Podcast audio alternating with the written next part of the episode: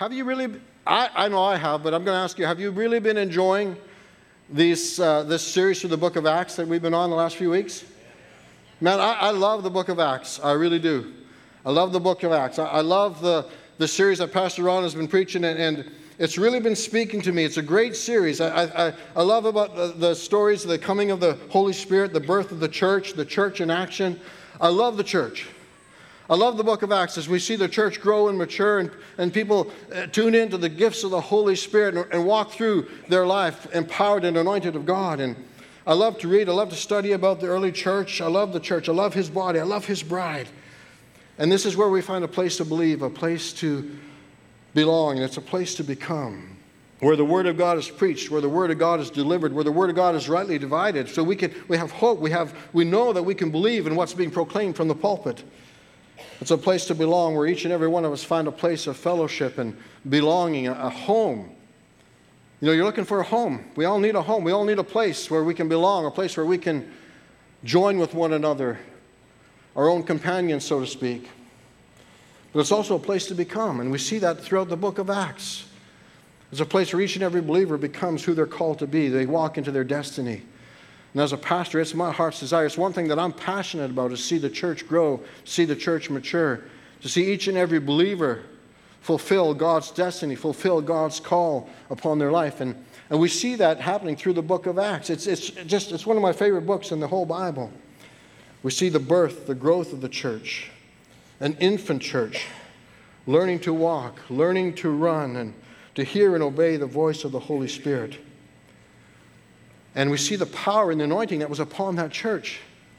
And I believe that when Jesus returns, he's returning for a mature church. Amen?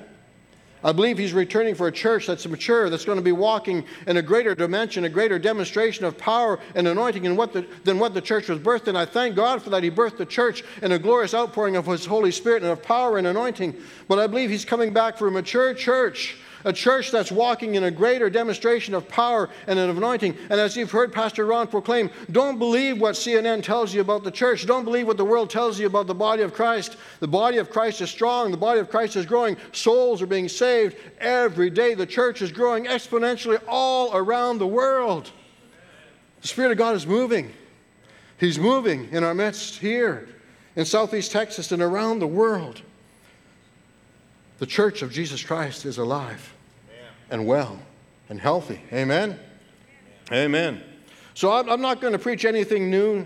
I'm not going to divert the river that Pastor Ron is going on, okay? I'm just going to kind of give you three, well, I titled this Three Undeniable Truths, but three things that, that I've picked over the past few weeks that Pastor Ron has preached on that really spoke to me from the book of Acts. Because I don't want to divert this river, I don't want to take us off course then have Pastor Ron try to reel us back in, okay? So we're going to stay in the book of Acts. We're going to stay in Acts chapter 4 tonight. And we're going to talk about three undeniable truths. And these really spoke to me over the past few weeks. So I'm going to ask you do you remember last week's message? How many of you were here last week? Aha. Uh-huh. Do you remember last week's message? Peter and John going to the temple to pray. You probably learned that song as a little wee one in, in nursery school, eh? Uh, Peter, eh? Peter and John went to pray. it just it comes out of me once in a while. I'm sorry. you know, they met a lame man on the way. You know, I'm not going to sing it to you, but you know what I'm talking about. Peter and John going to the temple about the ninth hour to pray. And there's this man, it says as we read through scripture, he's over 40 years old. He was born lame. Even from his mother's womb, he was born lame, it says and that he was carried daily to this temple and laid at the gate called Beautiful. And he would ask for alms.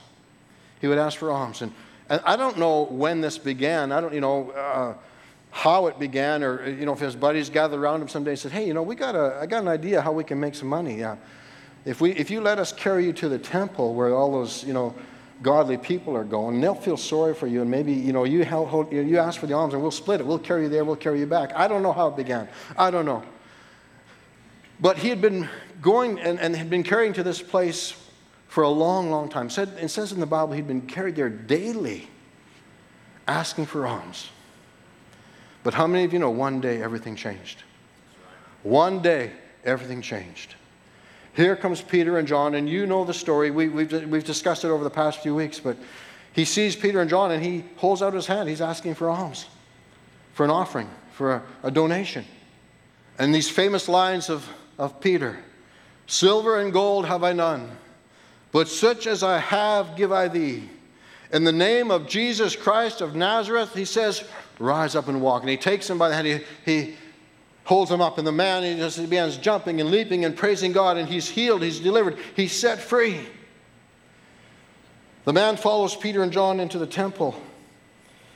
And they recognize this guy. They know this guy. They've seen him there for many years, perhaps. They've passed by him many, many times. They've, maybe they've handed him alms themselves. Maybe they've given to him. And here they see him now walking and leaping and praising God.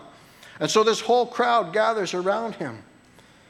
And Peter seizes the opportunity to preach a great message, preaches the gospel of Jesus Christ, lifts up the name of Jesus, the King of kings and the Lord of lords, the creator of all heaven and earth, the sea and all their sources. It says in the Bible about 5,000 men were saved that day. Wow. You think the religious leaders would have been excited, hey? Don't you think, eh? Well, come on. Man, we're going to have the church grow. We're going to have more people in here than we've ever had before. Now, you know, the word is going to spread, but no. They weren't quite as excited about this name of Jesus as Peter and John were, as this lame man who had been healed was. They didn't really appreciate Peter's ministry. And as we discussed last week, Peter and John, they're, locked, they're locked up in prison and spend the night. And the next day, they're brought before the Sanhedrin court. And yet again, before the Sanhedrin court, Peter takes the opportunity to preach the gospel of Jesus Christ. And so I'm going to speak to you tonight about three of these undisputable, undeniable truths that I picked up as Pastor Ron was teaching throughout chapter 4. And number one, the first truth there is power in the name of Jesus. Come on, there is power in the name of Jesus.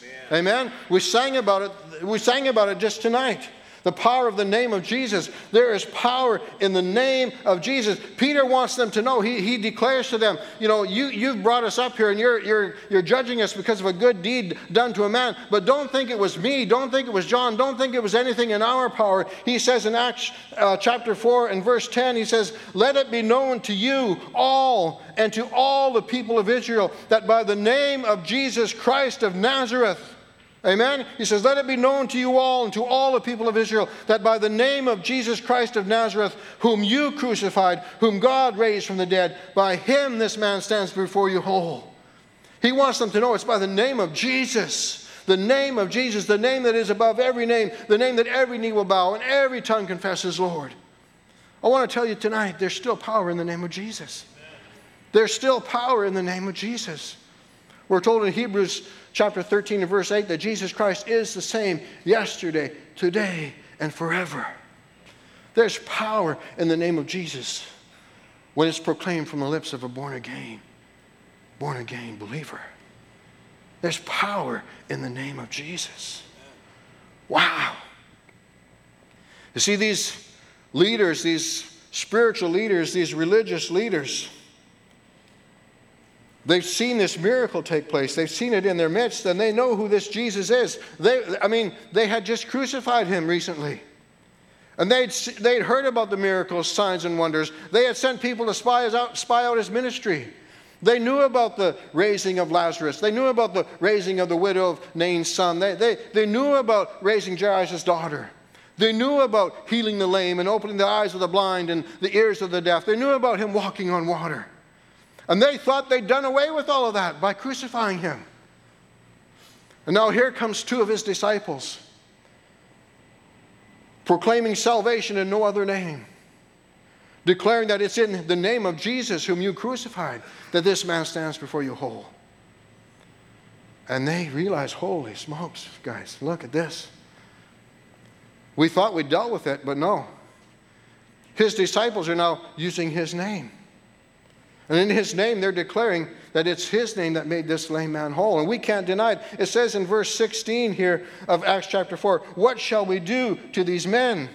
For indeed, that a notable miracle has been done through them is evident to all who dwell in Jerusalem, and we cannot deny it. They, they recognize it, they actually admit it. It was a notable miracle.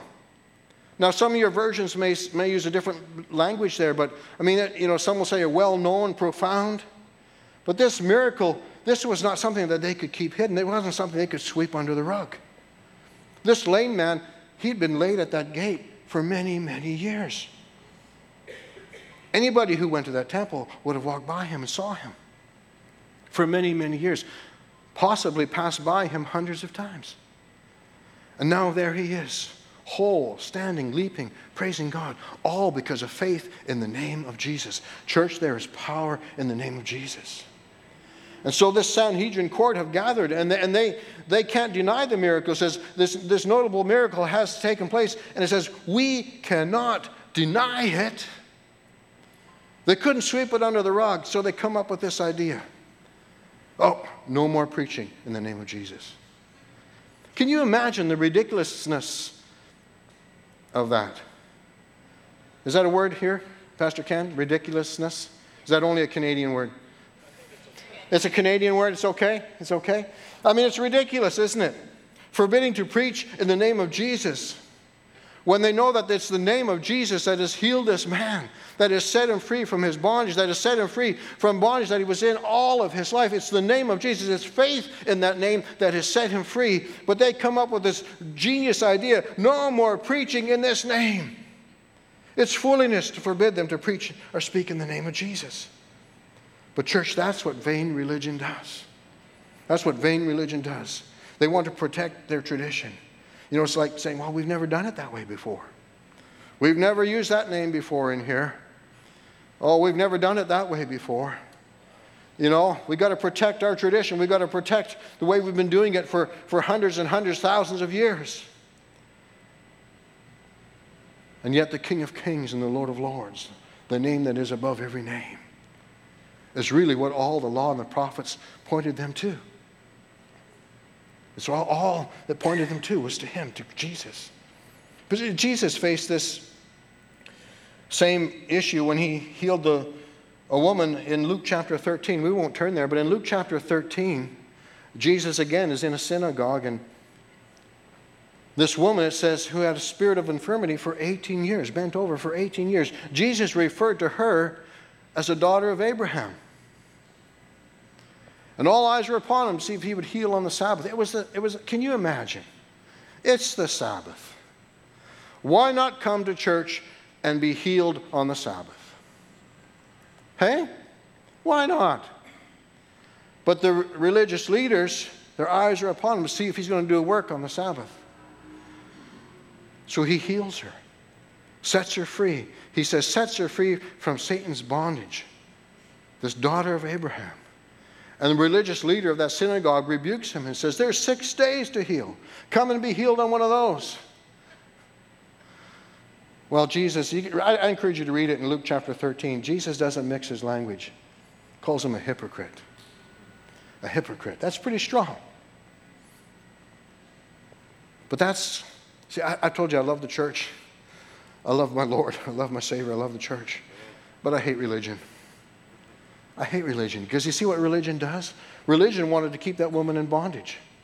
Religion wanted to keep her in bondage. Religion, you know, religion says, don't use the name of Jesus. Faith in the name. No, no, no. See, religion wanted to keep her in bondage, wanted to keep her broken and disabled, powerless and in fear. But there's power in the name of Jesus. And that power is still available today, church. That power is still available today. To those of us who believe in His name, there is power to heal, power to deliver, power to set free, power in the name of Jesus. Number two, second undisputable truth, undeniable truth, is that Jesus changes lives. How many of you have experienced that here tonight? Jesus changes lives. You see, these religious leaders, this Sanhedrin court, looked at Peter and John, and they see that they're these are just a couple of good old boys from the Galilee, some fishermen. Now, you have to understand that the Sanhedrin court, they, these religious leaders, they've been, they've been well trained, they've been well educated. They're the highest of the highest educated, well trained men, religious leaders of their time. And they look at Peter and John and they see a couple of guys that, you know, maybe they went to the Galilee Fishing Technical Institute, I don't know, but, but you know, they certainly weren't trained in, in, in, the rabbinical priesthood. They weren't trained in things of the law. They weren't trained in spiritual matters like these Sanhedrin was. And so it says here in, in, in Acts chapter 4 and verse 13 Now, when they saw the boldness of Peter and John and perceived that they were uneducated and untrained men, they marveled. See, there was something about being with Jesus that just turned Peter and John into bold men of faith. It says they saw the boldness of Peter and John. And they, they perceived that they were uneducated, untrained men. They knew that these guys, you know, they were fishermen. They'd be, and that was a good, honest way to make a living. They were hardworking guys. They were hardworking men. They were honest men. They were following in the footsteps of their fathers. And they were, they were learning that trade and, and becoming honest, hardworking men. They, they, there was nothing wrong with who they were. There was nothing wrong with them being, being untrained and uneducated. They were just hardworking guys. But there was something about them, something that made a difference, and it caused this highly educated group of the court to marvel. They marveled at them. And I, I looked up this word marvel. It means to wonder, to pause, to reflect, to give thought to imagine. It made them wonder about this group, wonder about these two guys. It made them pause and take time to reflect because they saw the boldness of Peter and John. They saw the, the way that they spoke, the way they carried themselves, the way they handled themselves. So they pondered. That'd be a good Texas word, right? They pondered it. They pondered it for a while. They marveled at it, it says. They wondered. They gave thought, they reflected on it. And you know what? It says they came to one conclusion. After all their pondering, after all their marveling, after all their thought and that pausing to reflect on it, it says they marveled and they realized what? They had been with Jesus. See, Jesus changes lives. Jesus makes a difference. Amen. Jesus changes lives. They marveled, they marveled at this, they pondered it, and they came to this one conclusion. Peter had John had been with Jesus. It was about them, but it wasn't all about them because they had been they had been empowered and anointed by the Spirit of the living God that dwelt within them. Now they had been with Jesus, and their lives gave evidence to the fact that they had been with Jesus. And may I suggest tonight that the true measure of our faith is when our lives testify that we have been with Jesus. The true measure of our faith is when our lives testify that we have been with Jesus. Let it never be said, oh, you know what? Let it never be said to us about us as individuals or about this church that we're just religious. I never want to be known as a religious person. I pray this church is never known as just another religious church down the street, down the block. Hey, let it be known that we have been with Jesus, that our lives have been changed, dramatically changed, drastically changed. Man, I tell you a little story. One of the first churches Dana and I pastored was in a small town called Leader, Saskatchewan. And uh, we had been there, oh, a couple of weeks. And there was a seniors' home that we would go to, and I would do some odd Sunday service on seniors' home. And they were having a, a Christmas banquet and, uh, and so I was asked to come and, and ask the prayer, the blessing on the meal before the Christmas banquet, before, you know, as they served the food. And the whole ministerial association was there. I was a new guy on the block, so they said, "No, you get to you get to ask the blessing. You have to say the prayer this morning, this evening at the at the banquet." And in that community, married to one of the game wardens, the conservation officers, was a, a lady that I had gone to high school with and graduated high school with. And she worked at the seniors' home. She was a special care aide at the seniors' home. So, you know, the place is all decorated, banquet nights, lights, Christmas thing going on and everything. And, and they quiet the people as the, as the seniors are ushered in and taking their places at the table. And the MC says, uh, and before we begin the meal, we're going to ask the Reverend Casey Sitter to come and ask the Lord's blessing on this meal. And from the back of the hall, I hear this snicker. And there's Carol says, well, it's not the Casey Sitter I went to school with, I bet. You know, it's like last thing he'd ever be is a minister. And back then, I still had some hair and it's probably recognizable from my high school days. And I get up from my chair and I walk up to the podium, and you could hear her do her very best to suck all the air out of the room. It was like, She couldn't believe it. She couldn't believe it. Now, that's not to testify of what I lived like as a high schooler, but it's to testify of what Jesus had done in my life. Amen. Testify that He brought me out of the miry clay, put my feet upon a rock. Amen. And it gave me a great opportunity to talk with her and share with her about what Jesus had done in my life. Because let it never be said, let it never be thought of us that we're just got religious. Let it be known that we have been with Jesus. Right that He has changed our lives. Let it be known that this church, and we serve the living God who hears and answers prayer. Let it be known that we have been with Jesus. You see, Daniel 11:32, you'll hear this verse from me many times, but the second part of Daniel 11:32 says, But the people who know their God shall be strong and carry out great exploits. The people who know their God shall be strong and carry out great exploits. But it's talking that in the word know is yada, and it talks about a personal relationship with God, how you know Him from personal experience, not just knowing about Him. There's many people that know about God. They study, they go to seminaries, and they study and they know about God, but there's many who have never had a personal relationship through His Son, Jesus Christ. And it's those who know Him personally those who know him, like Peter and John, who can exercise the authority of the name of Jesus and that Jesus has changed our lives, then we can be strong and carry out great exploits. But there's a difference between knowing about him and knowing him. Amen? There's a big difference. As Pastor Ron goes through the book of Acts, we're going to get to Acts chapter 13, and I don't know how long that's going to take, but there's a story in Acts chapter 13, seven sons of Sceva. You familiar with that? Seven sons of Sceva. And they tried to cast a demon out of a fella in the name of Jesus, of whom Paul preaches. See, they had heard about Jesus, but they didn't know Jesus. And if you study that, study those scriptures out, you'll find out that there's seven of them.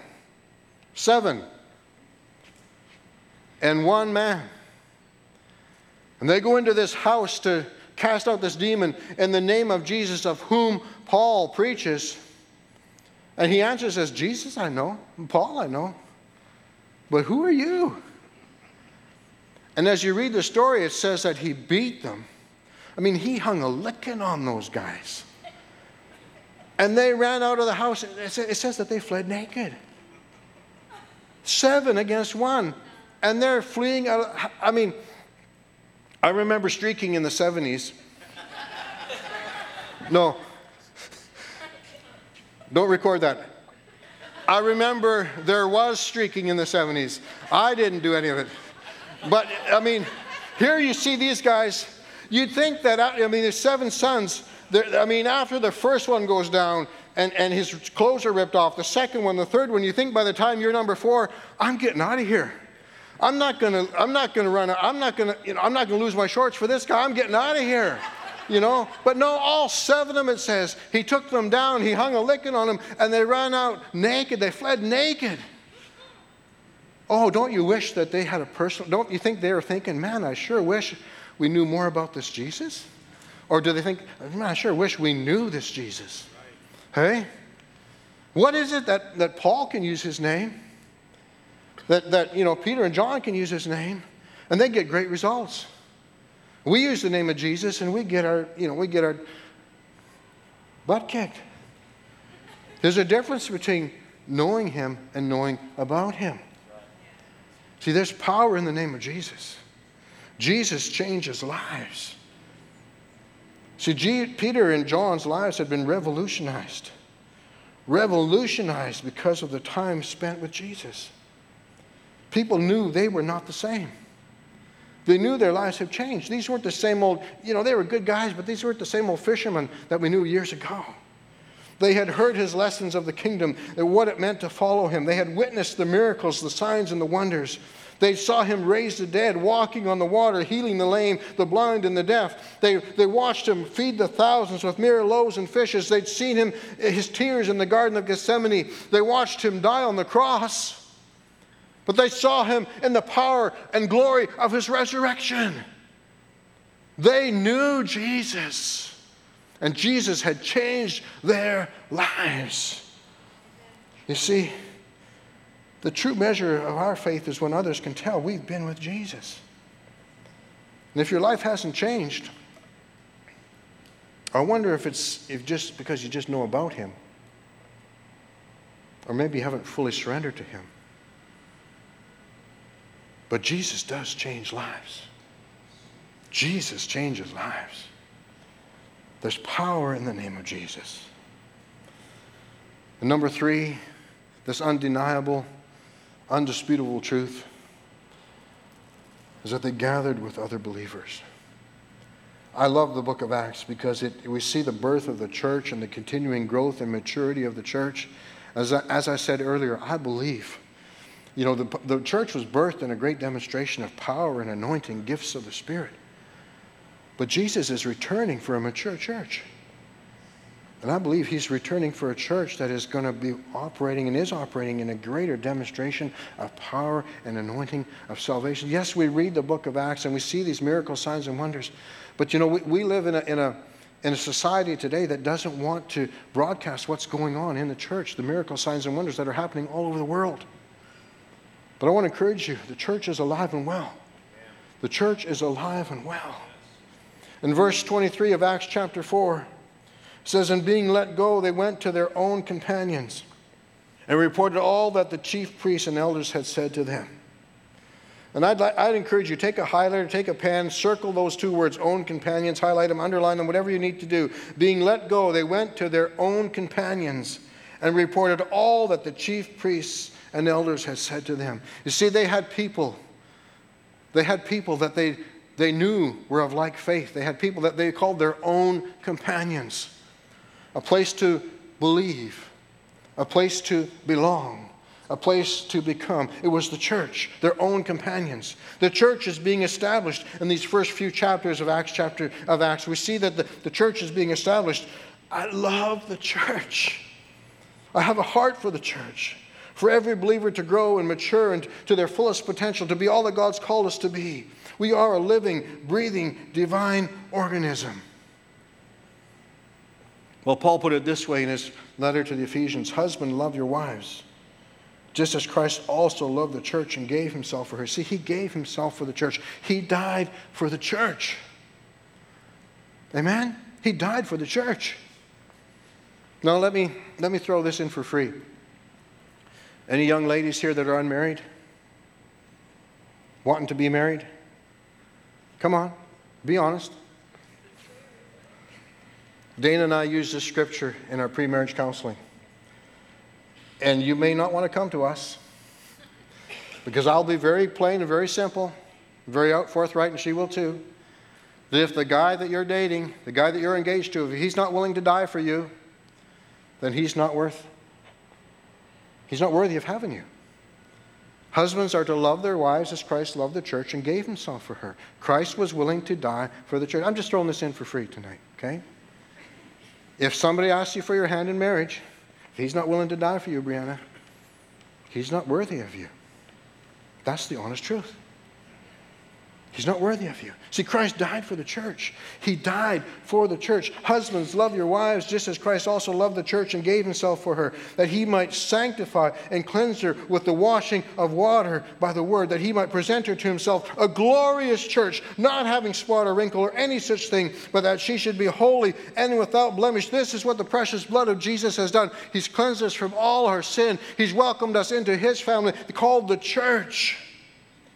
It's a glorious church, a divine, living, breathing organism. In the, in the, book of Acts, we see the, the birth of the church, we see the growth of the church, we see the maturity of the church, we see miracles, signs, and wonders being done. And you know what? We, we think about, oh, I wish we could go back to about. No, no, no. The Holy Spirit's being poured out upon us here right now today. Miracles, signs, and wonders. Each and every day, we get reports of God's miracle, healing power. You know, these prayer requests that we get we see God hearing and answering prayer. See, they went to their own companions, their own companions. They gathered together with other believers. People of like faith, unity, strength, people who had been with them and had a personal relationship with Jesus. I mean, when you want somebody to pray for you, when you ask for prayer, when you need someone to agree with you, when you get to that place where, you, where you're asking for prayer, and you, don't you want someone who will pray in faith? Someone who will believe that God hears and answers prayer? Uh, uh, isn't that when, when the rubber meets the road? You want someone who's going to stand in faith and, and pray, not, you know, not someone that's going to tell you, well, you know, I, you know, God made you sick for a reason. God, God gave you this disease. God gave you this poverty. God gave you this. No, he's, my Bible says He's redeemed me from the curse. Amen. Amen? I was so glad last August when I went in for surgery that I had people, I'm literally, there was, we had friends here in Texas, you guys, and, and people in Tennessee and California and all over Canada and different places around the world that were standing in faith, praying and believing for me to come through that surgery healthy, strong, and wise. You know, hold. I mean, the doctors didn't give me a whole lot of hope. In fact, the morning, early in the morning of, that, of, of the day of the surgery, they showed me a, a video. They made me watch six CDs of how to care for an ostomy bag. Because he said, you're, you're getting an ostomy. You're going to get a bag. I mean, there, there's very little hope of us being able to do a reconnect. But we had people praying, standing in faith. We were st- praying and standing in faith. How many you know Jesus changes lives? I went into surgery. It was about six and a half hours long. The first thing I did when I woke up, I mean, I was still dozy, right? You know, but I reached down, and the nurse, the nurse sees me, walks over to the bed. He said, "No, no bag, no bag. Don't worry, no bag." And and it's like, wow, thank you, Jesus. Later that day, and when I was in recovery, two of the three surgeons that were on that surgical team came in to see me. They wouldn't use the word miracle, but they said it was remarkable said, We've never seen anything like this. Absolutely remarkable how your body responded. And when we opened you up, we were able to. I mean, they cut about 12 inches of my sigmoid colon out and be able to do a reconnect. They fixed the holes in my bladder. They, they said it was absolutely remarkable, both of them. They didn't want to use the word miracle. They said, We've never seen anything like this. You obviously did do have a God that, that answers prayer. And then the third surgeon came in the following day and said, You know, not only was your surgery so successful, every surgery we did now in that surgical suite, after we carbolized it, you know, they carbolize it after you've been in there, they, they uh, well, the term we, we use is carbolize, but, you know, they disinfect everything and they, and they you know, get it ready for the next surgery. surgery. Said everything has just gone so smooth since you got in there. And, you know, keep, keep those people praying. It's making a difference. Hey? That's, you know, it's, it's, what happens when you have a family. That's what happens when you have a family. Last Sunday, we stood up here and we gathered around little Lily. Hmm? Beautiful young little girl. Going in for a heart procedure on Monday. Okay? Well, listen, uh, this update came from Pastor Ken early Monday afternoon. Now, you got to remember, we, we gathered around her. Pastor Ron anointed her with oil, and we prayed. And it wasn't a wishy washy, well, Lord, if it be thy will, maybe you could, huh? If you're not too busy, maybe heal her. Or, you know, help the doctors do it right, you know, whatever. No, we prayed in faith, prayed the word of God over her, right? Well, here's the update that Pastor Ken sent us shortly, uh, you know, early in that afternoon. Update on Lily from Nicole. Lily is out of the cath lab and in recovery. We are waiting to see her now. They said it went perfectly.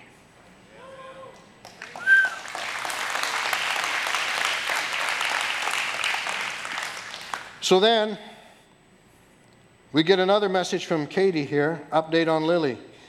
I think this came the next morning.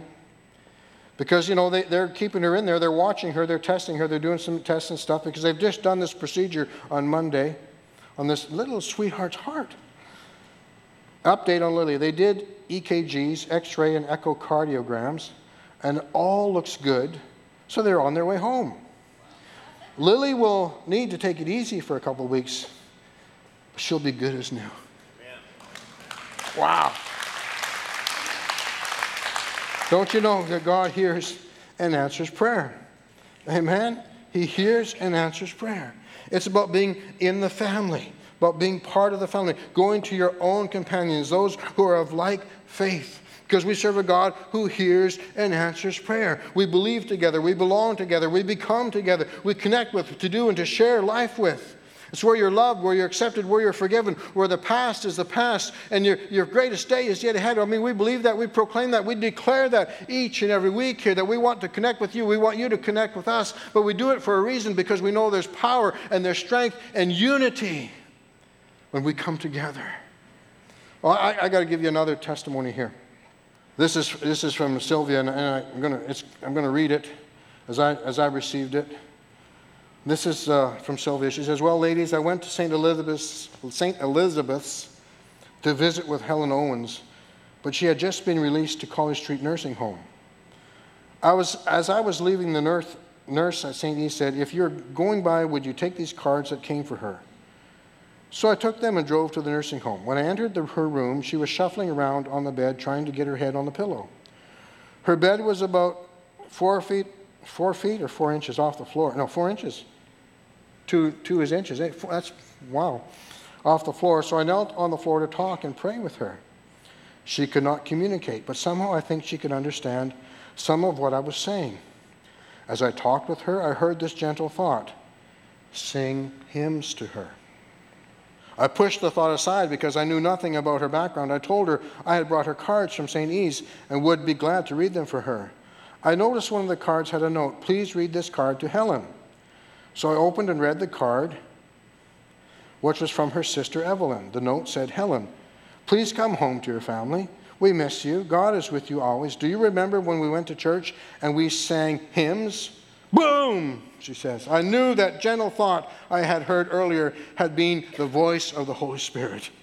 So I sang, Great is thy faithfulness, blessed assurance, power in the blood. And for my finale, I sang, How great thou art.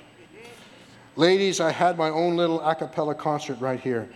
LOL. She got so quiet and listened to so closely, I asked her, Do you remember that song? Do you remember this one just as clear? She said, Yes, each time. I think she was a Baptist. It was a glorious experience for me, and hopefully it brought her a brief moment of his peace to her. Anyway, ladies, I thought you might enjoy hearing this testimony in light of our conversation at lunch. God is so good. God is so good. You see, here's, here's a lady who, who heard the gentle voice of the Holy Spirit sing hymns to her. And then the Lord gave her that little nudge with the confirmation from that card. See, we, part of the body, part of His church, we need our own companions, don't we? We gather together with those who are of like faith, with others who believe, where we're loved, where we're accepted, where we're forgiven. And it's in that theater of community where we believe in the power in the name of Jesus, where we, where we believe that Jesus changes lives, that it's about relationship, not about vain religion.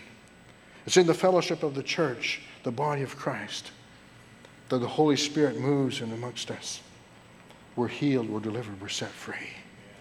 Quickened by His Spirit, the same Spirit that raised Christ from the dead. See, I, I believe there's power in the name of Jesus. I believe that Jesus changes lives. But I also believe that He's not finished with, with anyone yet. We're told in Scripture, being confident of this very thing, that he who began a good work in you will be faithful to complete it until the day of Jesus Christ. Church, God's not finished with you. He's begun a good work, and he'll be faithful to complete it. Amen? Amen.